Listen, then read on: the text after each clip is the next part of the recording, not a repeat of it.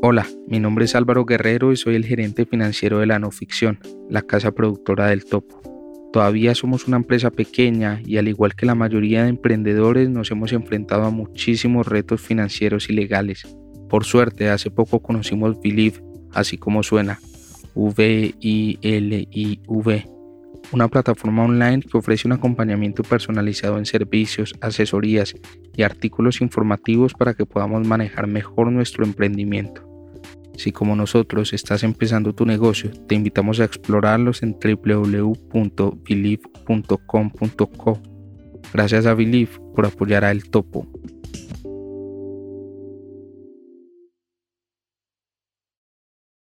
¿Cómo quiero que mi mundo sea?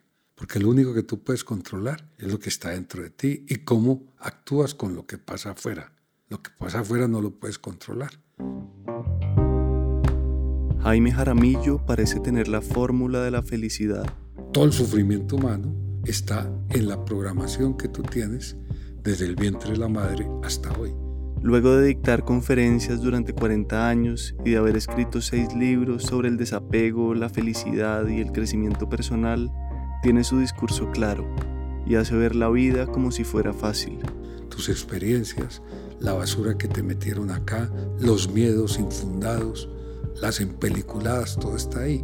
Repite poemas. Yo quería ir al colegio para lograr entender el por qué hogar y hambre se escribían con H y por qué papá y mamá eran palabras agudas cuando su ausencia era tan grave. Y frases de memoria.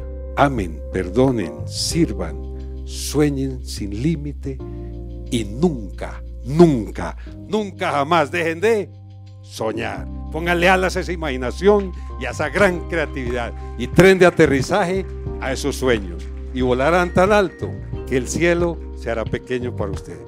Este es Papá Jaime, como le dicen muchos, por ser una especie de padre de más de 80 mil niños que vivían en las alcantarillas o en la calle y que salieron de ahí gracias a él.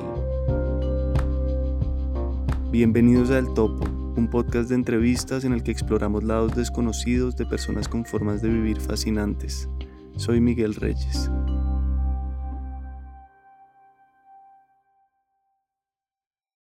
Pues mil gracias Jaime, quería que cubriéramos un poco de tu vida en general desde el comienzo hasta el día de hoy. Entonces empieza contándome un poco de tu infancia y de tu crianza.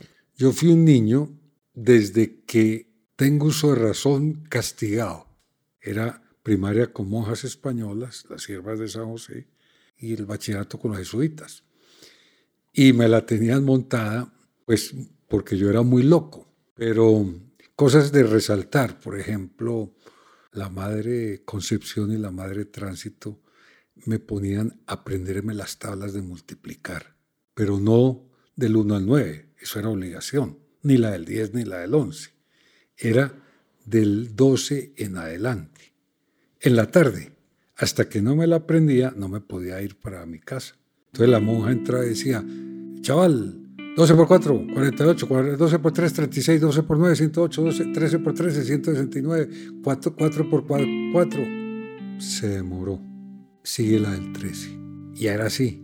Pero, ¿a qué va todo esto? Yo desarrollé una pasión por las matemáticas. Por eso estudié física cuántica, ingeniería, geofísica, el doctorado en prospección y exploración geofísica, geoquímica, todas esas especializaciones basadas en que desarrollé ese talento natural que todos tenemos. Otro castigo era trotar como un caballo desbocado alrededor de la cancha de fútbol, dos horas. Y cuando yo disminuía, la monja salía y decía, bajó, si baja, le aumento y aumentaba. Y yo instantáneamente convertía el castigo en una oportunidad. ¿Y qué pasó? Pues fue la maratón del colegio y el mejor entrenado, ¿quién era? Yo. Y me gané la maratón. Y la intercolegiados también me la gané porque entrenando todos los días. ¿A qué va mi cuento? Cuando me, me gané la maratón, tanto la del colegio como la intercolegiados, dejé yo al público Gracias a la Madre Concepción y a la Madre Tránsito, mis entrenadores personales. Las amo, las quiero mucho. Y esa mujer era que se moría la rabia. Por ejemplo, uno de los castigos que era, había un bosque de pino, ya estaba en cuarto de primaria, y en el colegio San Luis Gonzaga, un profesor que llamaba Iván González, que le decíamos carambola, porque iba con la mano en el bolsillo allá haciendo cosas raras, me llevaba al bosque de pinos, pero antes de llegar allá me decía, en este bosque está la mano peluda, está la pata sola, está la Madre Celestina, la culebra de siete cabezas, esto es tal. Y me metían todos los cuentos y ahí me tenía que quedar quietico dos horas. ¿Y qué hacía yo? Me subía a un árbol de pino, de eucaliptos delicioso, y había una, las ramas se abrían así en dos, como una hamaca, y ahí me quedaba acostado. Y un día estaba acostado ahí y dormido, y de pronto vi que el cuerpo mío estaba allá abajo. Se salió como como el cuerpo allá abajo y vi una luz. Y ese susto tan salvaje mío, bajé corriendo, porque yo dije, pues, y le digo, carambola, Iván, Iván, mire lo que me pasó. Me dice, claro, es el demonio, se lo va a llevar a usted por necio. Y el compañero mío, Carlos Arturo, me dijo, no, cuando le conté, me dijo, no, yo escuché que mi papá y mi mamá están leyendo un libro que se llama El cordón de plata de Lonsan Rampa. Lo sacamos porque en esa época las bibliotecas eran con candado. Forzamos el candado, sacamos el libro y en Semana Santa nos lo leímos y desde ahí aprendí yo a meditar y a desdoblarme. Y seguí trabajando eso pues toda la vida. Por eso la hipnosis, la regresión, la proyección astral lo empecé a utilizar durante toda una vida y luego en estos 48 años trabajando con los niños de la calle, las alcantarillas y en las cárceles de máxima seguridad y con tantos millones de seres humanos con los que he tenido el privilegio de trabajar, pues he utilizado todas estas técnicas. Entonces, siempre que ustedes tengan un problema, no lo miren como un problema, sino como una oportunidad. Esta pandemia infodémica y con una cantidad de intereses por allá absurdos, digan qué tengo que aprender cómo voy a evolucionar, cómo voy a trabajar hacia adentro, cómo quiero que mi mundo sea mi mundo interior. Porque lo único que tú puedes controlar es lo que está dentro de ti y cómo actúas con lo que pasa afuera. Lo que pasa afuera no lo puedes controlar. Y mira que, por ejemplo, todos esos castigos todavía los sigo practicando. Me corrí la maratón del África, de Sudáfrica, en la selva con todos animales salvajes. Bien, pero entonces cuéntame más de esa primera experiencia, ese desdoblaje ahí, ¿qué fue? ¿Cómo crees que ocurrió? ¿Qué don especial crees que tienes? Todo el mundo lo tiene. Y los que hoy nos escuchan, y te pregunto a ti, tú muchas veces, Miguel, te estás durmiendo y no te ha sucedido que estás acostado y de pronto saltas intempestivamente. Es porque tu, la velocidad de propagación de la onda en tu cerebro está cambiando de 30 Hz, que es estado mental beta, a 13.5, que es estado mental alfa. Si no se, te asustaras, entra en trance y se va. Y se puede doblar. Pero ¿cómo se asusta? Se frena. Por eso, para la, desdoblarse, para proyectarse astralmente o en una meditación, que es lo que yo hago con estas frecuencias de onda cuadriaurales, yo llevo a la gente, tú lo has visto, de teta, de beta, a alfa de alfa, teta de teta, delta, y después conscientemente, pero inconsciente, están escuchando, se les cambia el chip. La programación que se le ha hecho a la mente subconsciente, que es la que te hace sufrir. Todo el sufrimiento humano está en la programación que tú tienes desde el vientre de la madre hasta hoy. Tus experiencias, la basura que te metieron acá, los miedos infundados, las empeliculadas, todo está ahí. Entonces cuando cambia esa forma de mirar las cosas, las cosas cambian su forma. Cambia la forma de pensar, la vida cambia. Bueno, y sigamos ahí con el recorrido de tu vida que me interesan todos los capítulos. Después que hay algo más de la infancia que creas que te marcó. Yo estaba, tendría que 8 o 9 años, muy pequeño. Y a mí me encanta subir la montaña. Y yo subía a la montaña en la finca y en la cima de la montaña vivían los mayordomos de una finca que teníamos de café y nos daban aguapanela con limón. Cuando yo estaba en la cima de la montaña, vi, y por eso digo señales divinas, vi que los niños jugaban con una muñeca discapacitada, totalmente desvencijada, no tenía mano, era de, de como una cerámica, un plástico duro, que donde le dan a uno con una muñeca de esas, te descalabran. Y jugaban con esa muñeca y el niño con un camión sin llantas. Entonces yo cuestioné y yo llegué y le dije a mi viejo, papá, no entiendo por qué los hijos del mayordomo, si trabajan con nosotros, no tienen regalos como los que nosotros tenemos cuando viene el niño Dios y, por qué no viven bien. No entiendo. Me dice, venga para acá, mijo. Y me llevó a donde se siembra el café y me dijo, vea, estas bolsitas negras las vas a llenar con tierra negra. Les echas una semillita. Por cada semillita un centavo. Trabaje sus vacaciones acá y con ese dinero vamos a hacer algo por los niños. Yo puse en la finca a trabajar a todo el que llegaba, niño, a primos, tíos. Cuando terminaba mis vacaciones, le dije, viejo, aquí está esto. Y me dijo, bueno, vamos a comprar los regalos. Compramos un camión de madera, porque en esa época eran de madera, y una muñeca. Y se los llevamos. Cuando yo le entregué la muñeca a la niña, no la recibía. Era tímida y no la recibía, porque creía que yo se la iba a quitar. Me tocó abrírsela y entregársela. El niño sí se montó en el camión y se fue.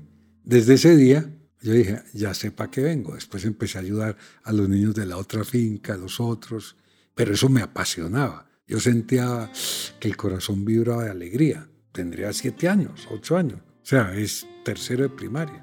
Y ese fue como el origen de tu vocación. Ese fue el origen.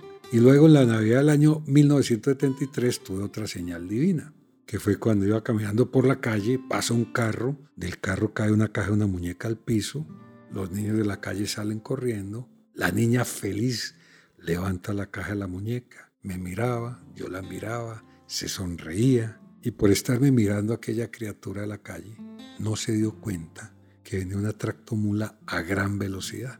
Golpea a la niña, cae al piso, frena en seco, se ve en el remolque hacia adelante y con esas seis, ocho llantas arrastró y aplastó a la niña contra el pavimento. Cuando yo veo que aquella criatura muere por una caja de una muñeca vacía, porque no había muñeca en su interior, la caja quedó intacta, y yo veo que estaba vacía, yo dije, ya entendí para qué estoy en este mundo. Y fue así como esa noche arranqué a repartir regalos a los niños de la calle y de las alcantarillas. Compré 100 regalos de pesos en la 23 con novena y empecé a, repartir regalos.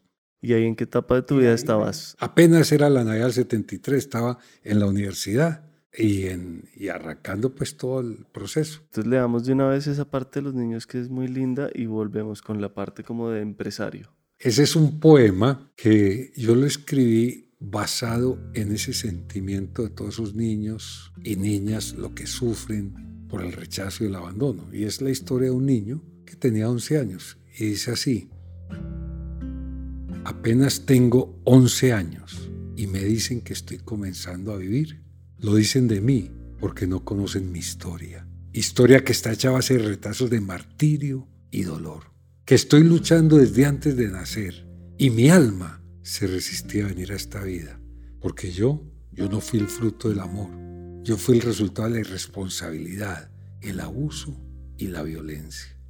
Ya en el vientre de mi madre sentía los golpes de la injusticia, la pobreza y el hambre. Me alimentaba con su sangre, que a qué me sabía, me sabía trabajo y desesperación. Y más de un golpe tuve que soportar por el abuso ejercido sobre ella. Desde entonces yo ya sentía el rechazo y la marginación. A mi madre la querían, pero la querían sin hijos. Y yo, yo estaba con ella. Y nací como pude, compartiendo miseria, frío y desnudez. Mi hogar era una caja de cartón, mi música, el sonido de los buses, mi aire, el humo contaminaba las calles, mis canciones y el afecto eran los insultos y el desprecio. Y mi dieta era bien balanceada. Dependía de la basura y los sobrados que a mi lado tiraban. Y mi cobija era el periódico, que hablaba de paz, justicia y planes disque para erradicar la pobreza absoluta. Fui creciendo, conocí mejor la calle y comprendí que para comer tenía que robar y para robar me tenía que drogar.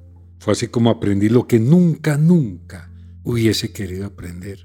Yo quería ir al colegio para lograr entender el por qué, el por qué hogar y hambre se escribían con H y por qué papá y mamá eran palabras agudas cuando su ausencia era tan grave. Cuánto hubiera dado por una sonrisa y unas dulces palabras, porque el frío y la falta de cariño la sentía más en mi alma que en mi cuerpo. Por eso les digo que no se escandalicen conmigo, ni me condenen, enjuicien o critiquen, porque yo soy el resultado de lo que ustedes a mí hoy me han quitado. Wow, esto tengo que decir que lo leíste de memoria y que, no, y que no le avisé que lo íbamos a leer, entonces increíble. Sí, yo lo sé de memoria, no lo leo porque es lo que el corazón dice y lo escribí y quedó anclado allá. Y fue tu primer libro, ¿no? Sí. Tú lo escribiste hace, hace años. Ese libro fue escrito hace, upa, eso fue hace 30, 20 años. Pues esta edición del 99. Bueno, sigamos por ahí. Entonces echamos todo el cuento del, de cómo empezaste con los niños. Cuéntanos un poquito de lo que hay en el libro y de, y de tu labor con los niños, cómo empezó y en ese momento si ya estabas con el petróleo cuál era esa etapa el de tu vida. El petróleo fue siempre, la fundación fue paralela al, a la universidad y al petróleo, siempre, iban de la mano. O sea, el hobby siempre fue la Fundación Niños de los Andes. Y el petróleo que hice yo, pues primero los primeros nueve años de la fundación, era todo bolsillo mío. Por eso el petróleo me ayudó mucho para todo eso. El éxito más grande de la Fundación Niños de los Andes fue que cada niño que salía tenía un empleo. Y generalmente era en la industria petrolera, en perforación, en exploración sísmica, en actividades. Y la rehabilitación era muchísimo más eficiente, porque un niño que estaba en un proceso va a la selva, donde no hay droga, donde no hay alcohol, donde solo hay trabajo y pagan bien, pues la rehabilitación era mucho más rápida que salir a sobrevivir. ¿Y cuál era tu rol de petrolero ahí? ¿Qué, sí, ¿Cómo era tu trabajo? Yo, yo soy ingeniero geofísico, o sea, el doctorado en prospección y exploración geofísica. Yo manejaba toda la exploración. En el mundo entero, en esa época éramos 7, 8 para Exxon, por ejemplo. En esa época que fue la bonanza petrolera. Y estuve trabajando en petróleos más de 20 años y un día paré y me dediqué a dar conferencias, talleres, retiros, seminarios, escribir y ayudar a la gente, que también da muy buen dinero. ¿Y te causó algún conflicto alguna vez ser petrolero? Abrir la tierra, explorar, dañar. Al principio me encantaba, me fascinaba. Por eso te digo que siempre hay señales divinas. Y disfruté plenamente la exploración, porque a mí me encanta la selva, el pantano, el bosque, los animales, lo salvaje. Entonces, eso me encanta. Pero ya después tuve dos señales. Una, se vino el precio del petróleo al piso y todos los contratos que tenía por diferentes países del mundo, quedamos con una mano adelante y una mano atrás y yo no sé cuántos millones de dólares de deuda. Perdí todo. Y ahí fue esa señal que me dijo, ya, yo no quiero estar más en esa exploración, no quiero ser parte de esto, quiero es seguir haciendo exploración geofísica en la gente. Entonces ya en vez de ir y buscar la riqueza más grande, que en esa época era el petróleo, buscaba la riqueza más grande en los seres humanos. ¿Y qué hacía? Iba y perforaba hasta el fondo de su corazón para extraer esa riqueza y cuando la gente ya encontraba esa alegría, esa felicidad, esa dicha, que dieran lo mejor a los demás. Entonces seguía siendo geofísica, pero espiritual. ¿Y cómo fue el cuento de tu socio que se suicidó cuando se quebraron? sí. ¿Fue así? Se intentó suicidar, quedó hemipléjico, ciego, porque pegó un tiro en la sien, quedó hemipléjico, o sea, la mitad totalmente paralizado, ciego, y en unas depresiones salvajes, porque él había depositado su felicidad en el dinero. Y cuando no la tuvo, tomó esa mala opción. Si se hubiera suicidado, bien suicidado, pues nos hubiéramos liberado de la deuda. Pero como quedó vivo, a mí me quedó toda la deuda. Y a él también, pero él cómo pagaba si estaba en una clínica de reposo y más muerto que vivo. Perdí absolutamente todo lo que tenía. Y arranqué cero kilómetros y por eso yo siempre digo, cuando una puerta se cierra, otra puerta instantáneamente se abre. Con esta pandemia que me echaron del puesto, que quedé sin dinero, que no tengo cómo sobrevivir, que se murió mi mamá, mi hijo, lo que sea. Sí, la resistencia que tú tienes inconsciente, aceptar esa realidad es la que te hace sufrir. Cuando la aceptas, la entiendes y la procesas y sabes que ya pasó y no puedes hacer nada y que te tienes que levantar y no quedarte encariñado con el piso dándole besitos y abrazos y viviendo el pasado que ya pasó, sino te levantas, aprendes de la caída y con fe, pasión y amor vas por tus sueños. Y en esos momentos, cuando tú miras hacia adentro, encuentras que tienes grandes dones, cualidades y talentos que ahí están, que no los has querido explotar o que no sabías cómo. Entonces, por eso es el desaprender, el reinventarte, pero desde adentro, sin miedo. Y cuando dejas que las cosas fluyan, todo empieza a fluir. Pero desafortunadamente nos programaron es a tener, ostentar, impresionar a los demás, luego hacer y después ser. Y es todo lo contrario, pero primero soy, encuentro la paz, la tranquilidad, el amor, la alegría, luego comparto eso con los demás y después voy a tener. Salgamos de una vez del tema de la pandemia que me interesa ver tu, visión y, cuál es ahí el, el plan y cómo lo interpretas tú todo lo que está pasando. Yo lo interpreto como una manipulación de altas esferas. Hay una corrupción salvaje en la política mundial, en las farmacéuticas. Y yo solo cuestiono, pregúntense cuánta gente, porque a mí me llega, se está suicidando cada 15 o 20 segundos debido al COVID. Nadie habla de eso. Debido al encierro, pues. Al encierro, al miedo, no al COVID, al encierro. ¿Cuánta gente está maltratando a sus hijos, a su pareja? ¿Cuánta gente entra en depresión profunda? ¿Cuánta gente hace cosas que nunca quiso hacer debido a ese encierro? y no la dejan trabajar. Toda la gente está muriendo de hambre. A mí me toca verlo todos los días. La gente en las calles. Han pasado ya por la Fundación Niños de los Andes más de 100.000 niños que descubrieron sus vidas y estaban trabajando. Y ahora con esta pandemia se vinieron un montón al piso y quedaron con una mano adelante y otra atrás y tienen que buscar cómo sobrevivir. Ese es el problema. Para mí es muy fácil desde acá decir, Sí, quédate en casa, cúbrete y tápate la boquita, quédate en casa, no me contamines, sí. Y para un politiquero de esos de turno, un político que cree que es el dueño de la verdad, o una cajita negra que transmiten información distorsionada y reciben sus buenas comisiones, para ellos es muy fácil. Pero la persona que tiene que levantarse y que si no se levanta a trabajar, sus hijos se mueren de hambre, de hambre, ¿cómo hacen ellos? Y si salen, los meten presos o les cobra una multa. Imagínense hasta dónde ha llegado. Se perdió la libertad de elección, lo que tú quieres. Tú puedes elegir lo que quieras.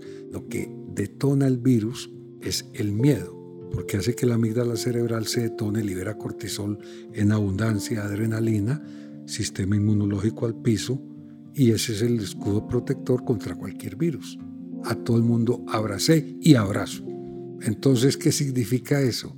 ¿Dónde está el virus? Es el virus del miedo, porque el miedo es el que te enferma. Si tú tienes hipertensión y te llenas de miedo, te revientas. Pero antiguamente, por ejemplo, el año antepasado, se morían por gripa 100.000 personas en Estados Unidos y una cuanta en Londres. Todos esos no se a morir o son COVID. O sea, yo lo que estoy diciéndole hoy a la gente es, cuestionen su creencia, cuestionen lo que los medios de comunicación, lo que las redes sociales tóxicas, lo que los políticos o politiqueros o farmacéuticas o médicos dicen. Simplemente investiguen a otros médicos que han hecho investigaciones. ¿Y qué crees que es el propósito del plan si es un plan? Si tú miras cuánta plata, mire la lista de los multimillonarios y de toda esta gente, cuánto tienen ahora y cuánto tenían hace año y medio. Nos querían tener aislados como borregos para controlarnos. Eso es lo que yo veo. no significa que yo tenga ni la verdad ni la mentira. No puedo decirle a la gente, no lo haga. No, si, tú te sientes bien con un tapabocas o tres tapabocas, porque ahora ya salió que el otro. A mí me da risa porque hace ocho días estaba en la alcantarilla y en una alcantarilla donde no entra nadie, sino las ratas, y los niños apenas me ven, papá, me cucho. Él mismo se pusieron el tapabocas. Le dije, ¿eso por qué con tapabocas? No, cuchito, para no contaminarlo usted, porque es que como usted es mayor de sesenta y tanto, entonces lo podemos matar y no queremos que se muera. Volvamos a lo, a lo de los niños, que me interesa saber cómo es como tu estrategia para conectarte con ellos, para ganarte la confianza y para ayudarlos. La única estrategia que hay para que un niño salga la droga, del vicio, del maltrato, de la drogadicción, de lo que tú quieras, de la enfermedad, la única estrategia que hay se llama el amor. Aprender a hablar para que te escuchen sin juzgar, sin etiquetar y aprender a escuchar amorosamente para que te hable. Te conectas con su esencia divina, con ese Dios que habita en ellos. Y eso con la Madre Teresa de Calcuta, que éramos tan buenos amigos desde que nos dieron el Premio Mundial de la Paz y la Justicia. Desde ahí ella me decía, papamillo, el poder es para servir, el amor es para compartirlo. ¿De qué sirve que rece, ore, medite, plegarias si no hay acción, si no hay servicio incondicional a los demás? Cuando yo les hacía la acupuntura, por ejemplo, a los leprosos en Calcuta con la Madre Teresa, en esa época era salvaje eso, no es como hoy en día. Y todo el mundo le tenía pavor a la lepra y a la hepatitis y a la, todo eso, que eso son complicado. Cuando yo llegué a hacerles acupuntura y terapia, yo no llevaba guantes, ni llevaba tapabocas, ni lo recibí, ni acepté ponerme ese poncho de un plástico grueso para que no me contaminara y la cabeza tapada y los ojos con unos lentes y yo iba con mis manos así. Y eso fue lo que sanó a una cantidad de leprositos. Que la Madre Teresa me decía, milagro, milagro, se salvaron tantos. que lo sanó? No fue la acupuntura que les hice, ni la terapia neural, ni las técnicas de medicina. No, fue el amor, porque como yo iba así y los abrazaba con amor, a la primera mujer que abracé con amor y en la llaga que estaba pudriéndose esa mano, le puse las agujitas y la abracé, se sanó. ¿Qué la sanó? El amor, porque siempre la habían rechazado. Todo el cerebro, inmediatamente eh, las neuronas espejo, hicieron empatía mandaron una frecuencia a la ínsula y dijeron, este no viene en son de guerra, ni de juzgar, ni de, médico, así no le da asco. Se relajó la amígdala y empezó a liberar dopamina, oxitoxina, todas las hormonas de la alegría, de la salud, de la regeneración y todo cambió. Padre de la medicina, Hipócrates, que le decía a sus discípulos, él le decía, si tú quieres sanar a alguien, pregúntale a esa persona que está dispuesta a soltar, a abandonar, a dejar a un lado. Hablemos entonces del apego, de esa importancia de soltar y cómo soltar y qué significa soltar. El apego se nutre del miedo y el miedo te nubla el entendimiento y te bloquea la razón y terminas haciendo y diciendo cosas que jamás quisiste hacer. Cuando yo escribí el libro de Te amo, pero soy feliz sin ti, lo que yo quería era que la gente entendiera que esa dependencia emocional, que no la ven como una enfermedad, que ese apego afectivo o apego material o apego a cualquier cosa, es lo que a ti te revienta, es lo que te baja tus defensas, es lo que te hace vivir una vida miserable, porque cuando tú depositas tu felicidad en el exterior, ya la perdiste, ya no depende de ti, depende de esa persona o esa cosa, y si esa persona te rechaza, te es infiel, te critica, te maltrata, se muere o pierdes tu fuente de placer material, eliges inconscientemente sufrir. Ese es el apego. Por eso yo utilizo tanto la meditación y todos los lunes a las 6 y 30 hacemos en Instagram Papá Jaime esa meditación con frecuencia onda oral para que la gente aprenda a manejar y desprograme su mente subconsciente, salga el estrés, tensión, depresión, enfermedades y cuando esté bien, dé lo mejor a los demás.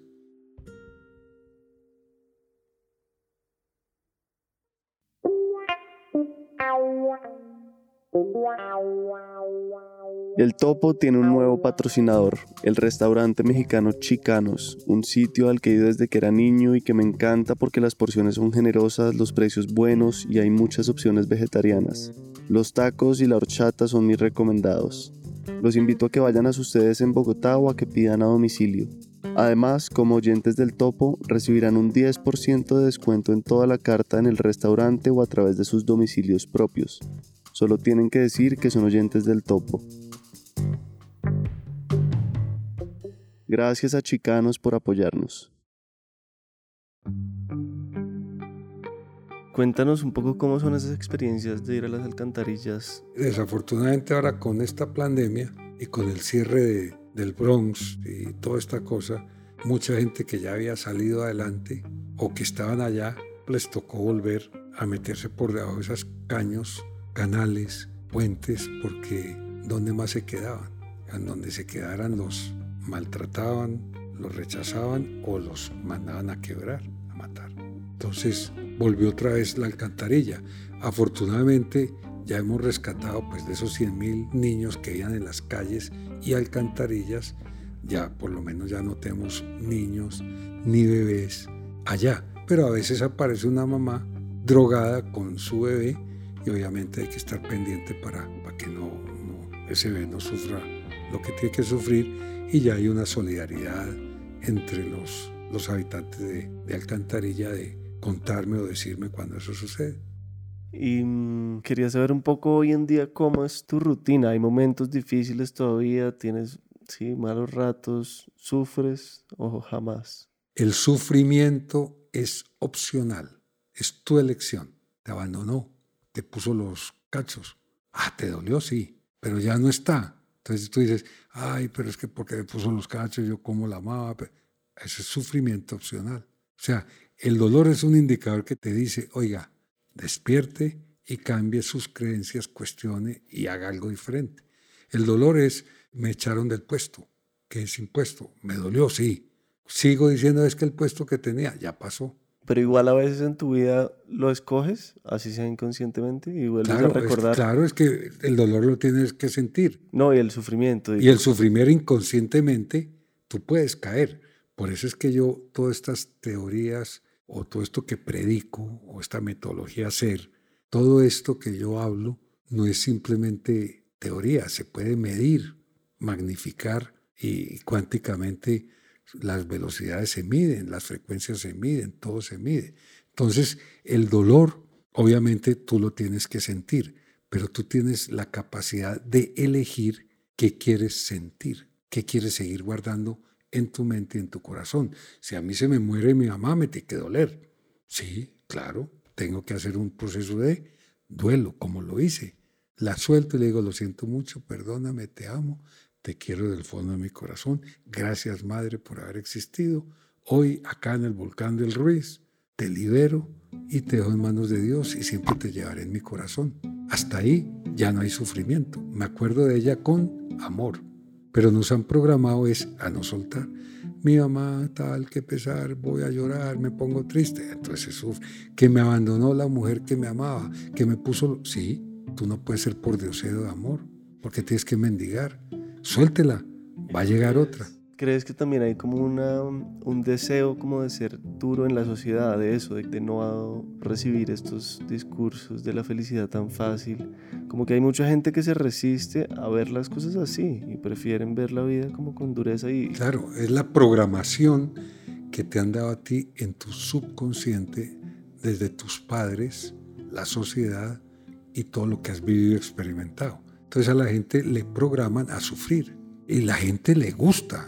O sea, es que es increíble, pero la gente es masoquista, mucha gente.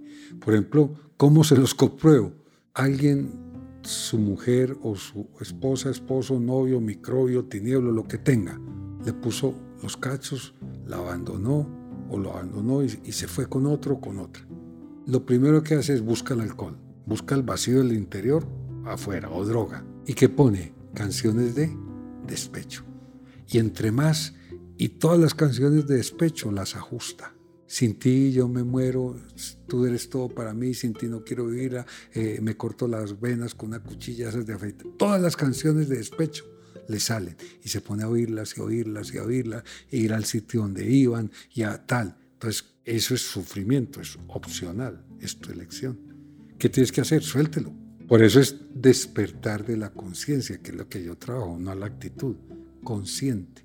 Ser consciente de tu subconsciente cambiar tu forma de elegir. Cambia la forma de elegir, decide diferente, actúa diferente y lo que nosotros tenemos que aprender es cómo soy mejor ser humano, cómo evoluciono, cómo encuentro la felicidad dentro de mí y doy lo mejor de mí a esa pareja. Y desafortunadamente lo que hacemos es lo contrario. Queremos que esa pareja me dé la felicidad que yo no tengo, que haga el proceso de evolución que yo tengo. Y le mendigo amor haga esto por mí, deme esto, haga esto, deme esto. Cuando lo que tú tienes que hacer es dar lo mejor de ti al otro, sin expectativa. Sigue siendo, sí, yo no lo dudo que así sea, pero hay, hay algo en mí, digamos, que me sigue causando conflicto, que es que a veces hago lo que no quiero y me arrepiento inmediatamente, pero es difícil salir del error. O no sé si lo hago yo difícil, pero pues... Si tú eliges inconscientemente, porque es elegir inconscientemente, lo que no quieres hacer, eso se llama sacrificio. Y cuando te sacrificas y dejas de ser lo que eres por complacer, agradar ser aprobado, es el primer paso a la frustración, a la angustia, al estrés y fácilmente te puede llevar a una depresión. Por eso es tan importante estar consciente, alerta. ¿Qué es lo que yo quiero? Esto, aprender a decir no. Y el decir no no es malo. O sea, tú tienes que hacer lo que tu corazón te dice. Hablemos del accidente tuyo en parapente y vamos cerrando. El accidente en parapente fue espectacular para mí porque yo venía volando en un sitio que en Puerto Rico es el morro, que eso es prácticamente imposible un accidente. Mar turquesa, aire perfecto, todo perfecto. Me encontré con una cuerda de alta tensión pirata y por esquivar la cuerda se cerró y me clavé de cabeza en la horqueta de un árbol. Di la vuelta y quedé ahorcado. Por eso si tú si tocas acá, esto es duro. Quedé ahorcado. No me morí porque sabía respirar y tenía control. Pues 47, 50 y muchos años meditando, pues sabía controlar la respiración y la mente. Y después tuve aneurisma cerebral, derrame epidural, perdí el gusto, el tacto, el olfato, la sensibilidad y quedé con Alzheimer reciente. Todo se me olvidaba. Ahí. Nadie da un peso por mí, nadie. Tuve las cirugías más espectaculares y todas las cirugías que me hicieron desde Galveston, Estados Unidos, hasta en Medellín, en todas las cirugías que me hicieron, nunca me tocó pagar un solo peso. Y el seguro no cubría nada, porque cuando te accidentas parapente o buceando en scuba diving, no pagan. Y todo apareció sin pedirlo yo gratis, porque todo lo que tú das se te devuelve. Eso es lo más lindo del accidente, que vi yo la abundancia divina y cómo lo que tú siembras cosechas y se te devuelve. Por ejemplo, a mí me llamaban niñas de la calle y niños que estaban en Eslovaquia, en Arabia Saudita, explorando petróleo. Papá Jaime, ¿cuánto necesita? Viejo, ¿qué necesita? ¿Y qué lecciones te dejaron? Entonces, ¿qué lecciones? Una, ¿qué me ayudó a mí en el proceso? Uno, aprender a aceptar la resistencia. Lo que yo siempre digo, si yo no hubiera aceptado, me hubiera dado otro aneurisma cerebral, porque me hubiera tensionado, me hubiera angustiado. Al experimentar gratitud con Dios y con la vida que estaba vivo, de que podía haber difractado lleno de colores, pero veía y podía escuchar, porque perdí el, no, me sabía la comida nada, no sentía un abrazo, no sentía un beso, no sentía una caricia, no, no sentía ni calor, ni frío, ni viento, no tenía tacto, estaba desconectado al exterior y sin memoria. Yo estuve prácticamente muerto, o sea, cero, o sea, un aneurisma cerebral y un derrame epidural, eso es son cosas, pues, en el mundo muy poquita gente se salva. Cuando empecé a recobrar los sentidos, lo primero que hice, pues además de la gratitud, fue quitarme toda la morfina y todo eso que me estaban inyectando. Y a través de la respiración y la meditación, volver a tomar el control de, de mi vida. Y fue un proceso de tres años y medio, de 18 horas al día trabajando cuerpo, mente y espíritu. Todo el tiempo tenía que hacer posiciones colgado, meterme todo el cuerpo en hielo, hacer todo tipo de terapias. Lo que tú te imagines lo hice. Entonces fue muy lindo de este accidente. Primero, el aceptar. El no por qué, sino para qué. El que siempre hay una luz al final del túnel si tienes el coraje de buscarla. Y dejar que las cosas fluyan amorosamente. Eso permitió que yo no tuviera de nuevo otro aneurisma cerebral.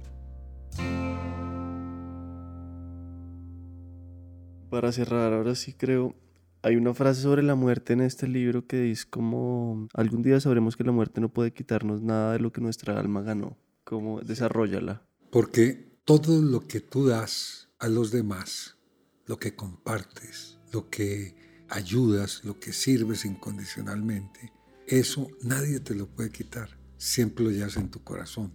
Lo que guardas y atesoras fácilmente lo puedes perder. Y cuando tú mueres, si has dado, te vuelves inmortal. Eso es lo lindo de, de, que la gente entienda que para el mundo entero somos desconocidos. Nadie nos conoce. Al ser humano, el que tú le das tu mano y tu cariño, para ese ser humano, tú eres un mundo, tú eres universo, tú eres lo más importante. Y ahí tengo una curiosidad más y es que tú siempre cierras tus charlas y tus conferencias con, ¿cómo es? Nunca, nunca, nunca, jamás dejes de soñar. Y el día que tú dejas de soñar, así tengas 10 años, 30 años, 80, 90 años, estás muerto. Porque ya no hay ilusión, no hay esperanza, no hay alegría, no hay un sentido a la vida. Mil y mil gracias. Esto fue todo. Bueno, qué rico, Miguel. Espectacular y espero que haya quedado bien grabado. El Topo es una producción de la no ficción y es presentado y dirigido por mí. Este guion fue editado por María Antonia Ruiz y Camila Preciado. La mezcla y el diseño de sonido fueron de Daniel Díaz y Valentina Fonseca. Álvaro Guerrero es el manager de audiencias y Angélica Duque es la ilustradora. Si les gusta el topo y sienten que no hay suficientes podcasts de este estilo en español, queremos recomendarles Plano Corto, un programa de entrevistas conducido por Almudena Ariza, una periodista española con amplia trayectoria en medios. Cada semana Almudena entrevista con inteligencia y tacto a personajes que también suelen tener vidas fascinantes. Plano Corto está en todas las aplicaciones principales de podcasts. En el próximo episodio...